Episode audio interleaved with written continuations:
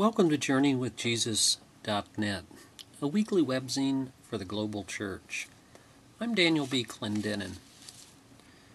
My essay this week is called Jacob, Blessed by God and Limping Ever After, and is based upon the lectionary readings for Sunday, October the 21st, 2007.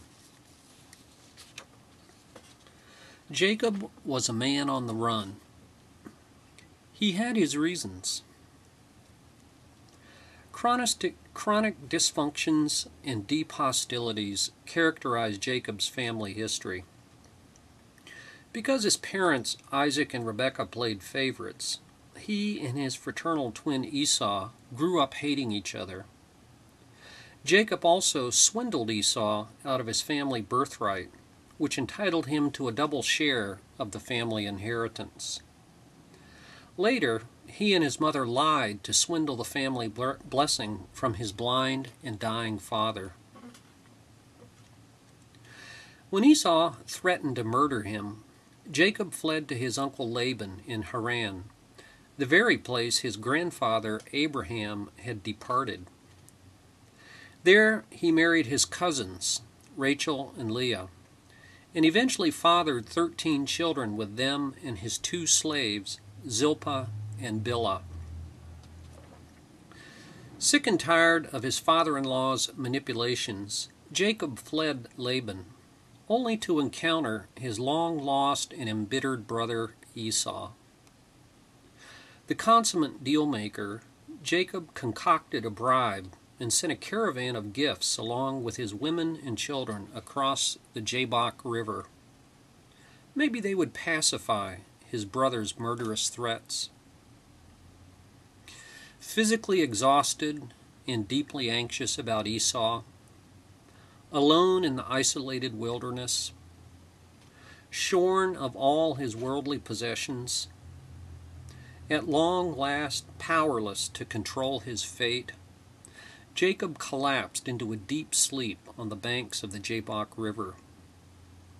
With Laban behind him and Esau in front of him, he was too spent to struggle any longer. Darkness descended.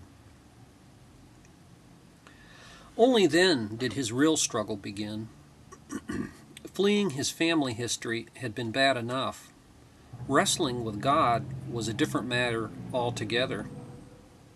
That long and lonely night, an angelic stranger visited Jacob they wrestled through the night hours until daybreak, at which point the stranger crippled Jacob with a blow to his hip that disabled him with a limp for the rest of his life. By then Jacob knew what had happened, declaring in Genesis 32, verse 30, I saw God face to face, and yet my life was spared. When it was over, the deceiver for such is the meaning of Jacob in Hebrew, received a new name, Israel, which means he struggles with God. Most important and paradoxical of all, at the, at the conclusion of that riverbank struggle, God, we read in Genesis 32:29, blessed Jacob there. Yes, God blessed the deceiver who wrestled in the darkness. In our culture, and even in our churches, the myths of Superwoman and Superman live large. The columnist David Brooks of the New York Times calls this the Achievatron syndrome in his book On Paradise Drive. We celebrate wealth, power, strength, bravado, confidence, prestige, and victory beginning with Little League Baseball for our kids and continuing right on through their SAT scores, college admissions, first job, and first address. On the other hand, we abhor and fear weakness, failure, struggle, and doubt. Even though we know that a measure of vulnerability, fear, discouragement, and depression accompany many normal lives, we construe these as signs of failure or even a lack of faith. In real life, naive optimism and the rosy rhetoric about the achievatron are a recipe for disappointment and discouragement. For sooner or later, reality catches up with most of us. Jacob jerks us back to reality.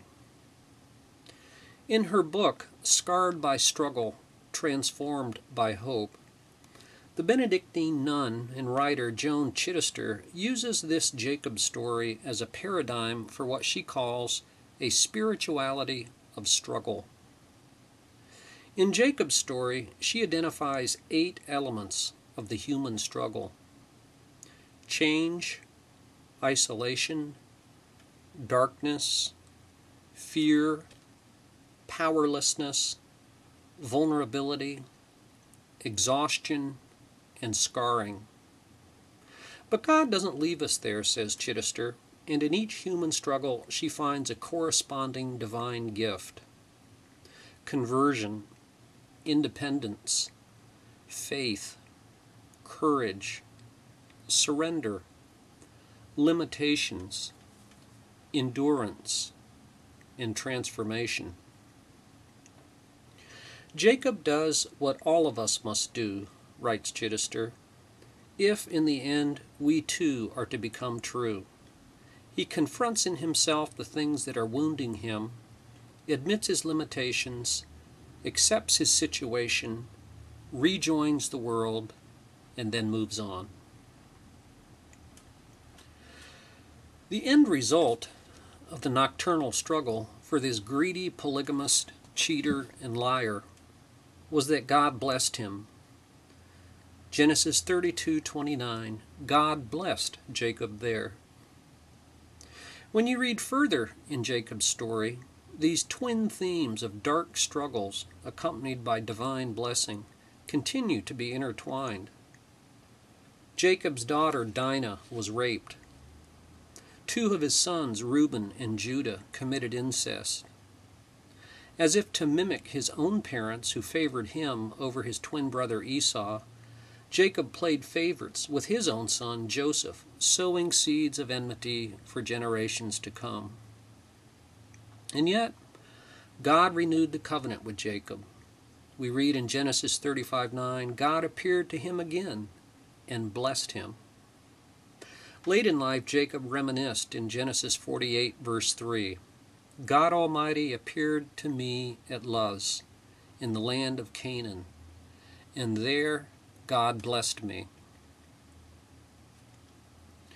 Contrary to cultural assumptions about the achievatron, the human struggle is never easy, and certainly not the struggle with God Himself. But the struggle is never devoid of divine presence, and even, as Jacob shows us, divine blessing. In his book, The Lion, the Witch, and the Wardrobe, C.S. Lewis reminds us that the divine human struggle is neither tidy nor tame, but it's still one we can embrace with confidence. Susan and Lucy asked Mr. and Mrs. Beaver to describe Aslan, Lewis's rep- representation of Jesus. They asked if Aslan is a man. Mr. Beaver replies, Aslan, a man? Certainly not. I tell you, he is the king of the wood, and the son of the great emperor beyond the sea. Don't you know who was the king of beasts? Aslan is a lion. The lion. The great lion. Oh, said Susan, I thought he was a man. Is he quite safe? I shall feel rather nervous about meeting a lion. That you will, dearie, and make no mistake, said Mrs. Beaver. If there's anyone who can appear before Aslan without their knees knocking, they're either braver than most or else just silly. Then he isn't safe? said Lucy. Safe? said Mr. Beaver. Don't you hear what Mrs. Beaver tells you? Who said anything about being safe? Of course he isn't safe but he's good. He's the king, I tell you. Jacob's struggle at the river Jabbok reminds us that God is so very good, but He's not safe. We may struggle with Him through the night, but by daybreak, He only intends to bless us. And now for further reflection. In the new book called Mother Teresa, Come Be My Light, Mother Teresa's correspondence documents her 50 year struggle with darkness and doubts, with what she calls the absence of God's presence. If I ever become a saint, she wrote, I will surely be one of darkness. I will continually be absent from heaven to light the light of those in darkness on earth. What has been your own experience of the so called dark night of the soul? Consider Paul in 2 Corinthians 7 5, who wrote that he was, quote, harassed at every turn, conflicts without, fears within. And finally, Frederick Buechner characterizes Jacob's divine encounter at the river Jabbok as, quote, the magnificent defeat of the human soul at the hands of God. What might Buechner mean?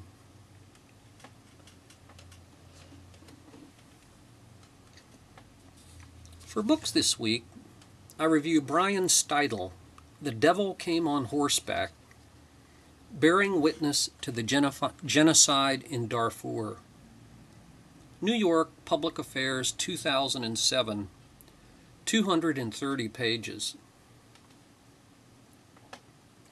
After four years as a captain in the Marines, in September 2004, Brian Steidle moved to Darfur in western Sudan, where he joined an international team from the African Union to monitor the unfolding tragedy where Arab Muslims kill African Muslims because the Africans are too black.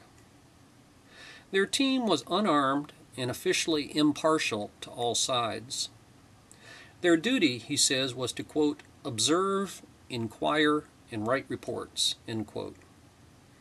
Although by the end of his stint, Steidle realized that of the 80 reports his team wrote, only four reached the American Embassy by normal channels. When he left six months later, he had assembled a comprehensive documentation of the Darfur genocide including a photo archive of 3,000 pictures, 20 of which are included in the book, an audio journal he made on an MP3 player, personal notes, emails, and intelligence collected from about 30 NGOs. Steidle's book has been criticized for its lack of analysis of cultural, political, and economic incidences. But still, his book is an eyewitness account of the horrors he documented on a daily basis. Children who had been shackled together, raped, and then burned alive. Gang rape of women and girls of all ages. Grotesque dismemberment of victims. The total burning of dozens of villages. The bulldozing of camps for the internally displaced victims. Starvation mass graves, jets and helicopter gunships slaughtering civilians, and endless cases of pillage and plunder. Welcome to hell, one of his colleagues said when he first arrived. Estimates vary, but about 300,000 to 500,000 black African Muslims have been killed by the Sudanese government, both army and police, in the Janjaweed militia that they've funded, trained, complete with graduation exercises, armed, and closely collaborated with in, in attacks. Another 2 to 3 million people have been internally displaced. One of the most chilling pieces of evidence in Steidle's book, if anyone needed more evidence, is a government document specifying the steps they were taking to execute an official policy of ethnic cleansing. Most disheartening of all, Steidle understood that the Sudanese government knew that it could continue the genocide unabated because the international community would do nothing at all. Violence has spilled over into neighboring Chad and also threatened NGO and humanitarian workers. And in one final note, in addition to this book, Steidle has made a film that was released in the summer of 2007. For that, go to www.thedevilcameonhorseback.com.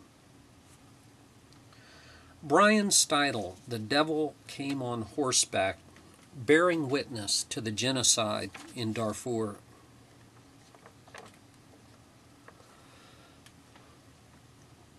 For film this week, I review Rescue Dawn from the year 2007. In 1997, Werner Herzog made a documentary of the story of Dieter Dengler, who lived from 1938 to 2001. The title of the documentary was called Little Dieter Needs to Fly. This time around, Herzog dramatizes one of the greatest ever survivor's tales. Dieter Dengler was 18 when he left his home in Germany for the United States, with one mission in mind to fly for the American military. And so it was. On February the 1st, 1966, he took enemy fire and crash landed his airplane in Laos while on a secret mission. After surviving in the jungle on his own, he was captured and tortured, then taken to the Pathet Lao prison camp. There he met other POWs, then escaped after they overheard the guards say that they planned to shoot them. The fellow POWs were separated after the escape, and Dengler and his buddy Duane Martin teamed up. Martin was eventually beheaded by villagers but Dengler was rescued after improbably surviving the dense jungle. I love this movie so much that I later read the book. Dengler tells his own story in his own words in the book called Escape from Laos, published in 1979. Documentary film Rescue Dawn. And finally, for poetry, we've posted a poem by Phillis Wheatley, who lived from 1753 to 1784. Phillis Wheatley's first and only book of poetry, a compilation of 39 poems, was entitled Poems on Various Subjects, Religious and Moral, 1773. She was the first African American to publish a book of poetry and the first woman of any race to publish a book in America. She died in Boston in extreme poverty at the age of 31. The title of this poem is called On Virtue. O thou bright jewel, in my aim I strive to comprehend thee, thine own words declare. Wisdom is higher than a fool can reach. I cease to wonder, and no more attempt thine height explore, or fathom thy profound. But, O my soul, sink not into despair. Virtue is near thee, and with gentle hand would now embrace thee, hovers o'er thine head. Fain would the heaven-born soul with her converse, then seek then court her for her promised bliss. Auspicious Queen, thine heavenly pinions spread, and lead celestial chastity along. Lo, now her sacred retinue descends, arrayed in glory from the orbs above. Attend me, virtue, through my youthful years, O leave me not to the false joys of time, but guide my steps to endless life and bliss. Greatness or goodness, say what I shall call thee, to give me a higher appellation still. Teach me a better strain, a nobler lay, O thou enthroned with cherubs in the realms of day. Thank you for joining JourneyWithJesus.net for Sunday, October 21st, 2007. I'm Daniel B. Clendenin.